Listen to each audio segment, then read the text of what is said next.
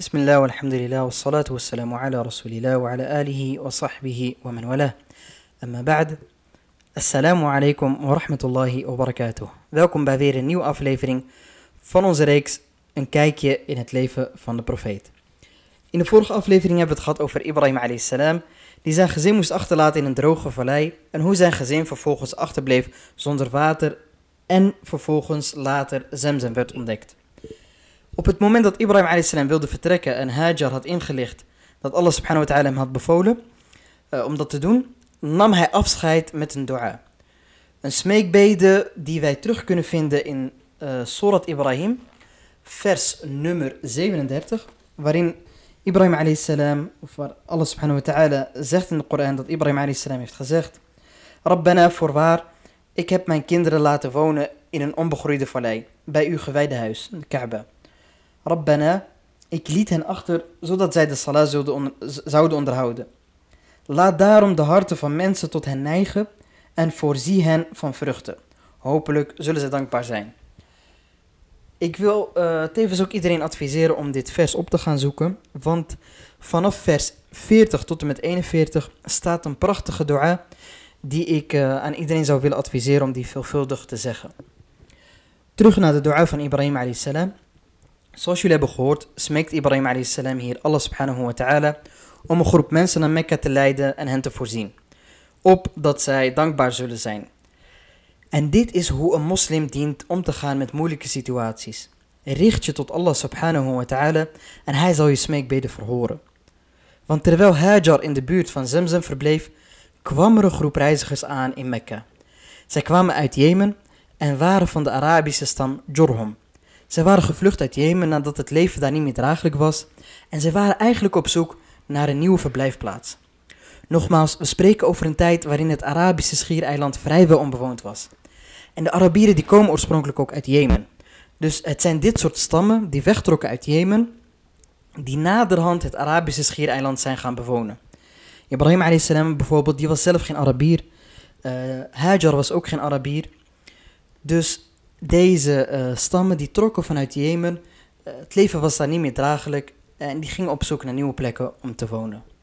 Nu terug naar deze groep van uh, Jorhom, deze stam. Zij wilden rusten in de buurt van Masjid al-Haram. En toen ze dat deden, zagen zij een groep vogels vliegen. En zoals zij bekend waren met de natuur, wisten zij dat moet iets aan de hand zijn. Wellicht is daar water.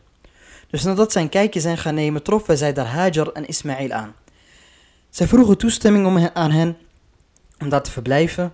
En dat mocht van Hajar, alleen hadden ze geen recht op het water. Oftewel, het zou in haar beheer blijven of in het beheer van Ismail. En Hajar was hier stiekem best wel blij mee, want zij hield van gezelschap. Uh, dit weten we omdat de profeet sallam dat over Hajar heeft gezegd. Um, terwijl ik dit vertel ben ik eigenlijk onder de indruk van het hoogstaande karakter van de Arabieren in die tijd. Een hele stam die toestemming vraagt aan een hulpeloze moeder om op die plek te verblijven en gebruik te maken van het water. Uh, deze stam Jorhom die ging zich vestigen in Mekka en Ismail groeide op in Mekka en leerde Arabisch van Jorhom totdat hij eigenlijk beter Arabisch ging spreken dan Jorhom. De historici die maken een onderscheid tussen de Arabieren. Dus die zeggen er zijn twee soorten Arabieren, Arab Hariba en Arab Musta'riba. Ismail valt onder die tweede categorie. Dus Arab en Musta'riba, oftewel de, de, de Arabieren die Arabisch zijn geworden. Dus die waren oorspronkelijk niet Arabisch. En Arab al-Ariba, dat zijn stammen net zoals Jorham. En ook onze profeet omdat hij dus van de nazaten van Ismail is, is van al-Arab al-Musta'riba. Uh, Ismail groeit dus op in Mekka, die trouwt ook van Jorham. En uh, de grote vraag is natuurlijk, waar is Ibrahim a.s. Keert hij nog terug? Komt hij nog terug naar zijn familie? Nou, Ibrahim a.s. die komt terug nadat Hajar is overleden. Die gaat op zoek naar zijn zoon. En dat doet hij tot uh, drie keer toe. De eerste twee keer vindt hij zijn zoon niet thuis en laat hij een boodschap en een advies achter. De derde keer ontmoet hij eindelijk zijn zoon en ze groeten elkaar zoals een vader zijn zoon groet als ze elkaar lang niet hebben gezien. En Ibrahim a.s. die is gekomen weer met een missie. En hij wil eigenlijk vragen aan zijn zoon Ismail of hij hem wilt helpen. Hij moest Al-Kaaba gaan bouwen. Hij vroeg aan Ismail of hij hem, daar wil bij, of hij hem daarbij wilde helpen. En Ismaël die zei natuurlijk volmondig ja. En kijk weer naar het hoogstaande karakter van Ibrahim salam. Dat hij zijn zoon vraagt om hem te helpen en niet meteen een opdracht geeft. Ja, Ismaël geeft me de stenen aan. Uh, het is een samenwerking van vader en zoon. En zoals ik al zei, Ismaël die was dus aangesteld om de stenen aan te geven en Ibrahim a.s. ging bouwen. Wat we moeten weten is dat Ibrahim a.s. op het moment dat hij zijn kinderen kreeg, dat hij Ishaq kreeg, dat hij Ismaël kreeg, was hij al op oude leeftijd. Dus nu Ismaël een volwassen man is, kan je nagaan hoe oud Ibrahim a.s. op dat moment geweest moet zijn. Samen bouwen zij aan al-Kaaba, een groot gebouw.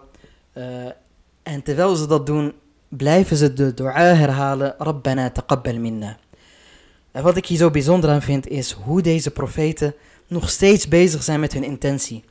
Nog steeds zoeken naar de acceptatie van hun daden. Je zou denken, zoiets heiligs als de Kaaba, zo'n nobele daad, zo'n grote daad, een profeet die het bouwt, en dan nog bezig zijn om die intentie zuiver te houden.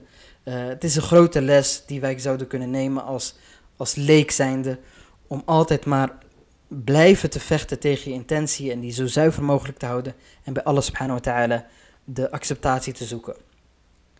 Mogen Allah subhanahu wa ta'ala ons gunst, begunstigen met zijn paradijs. Bedankt voor het luisteren. Wassalamu alaikum wa rahmatullahi wa barakatuh.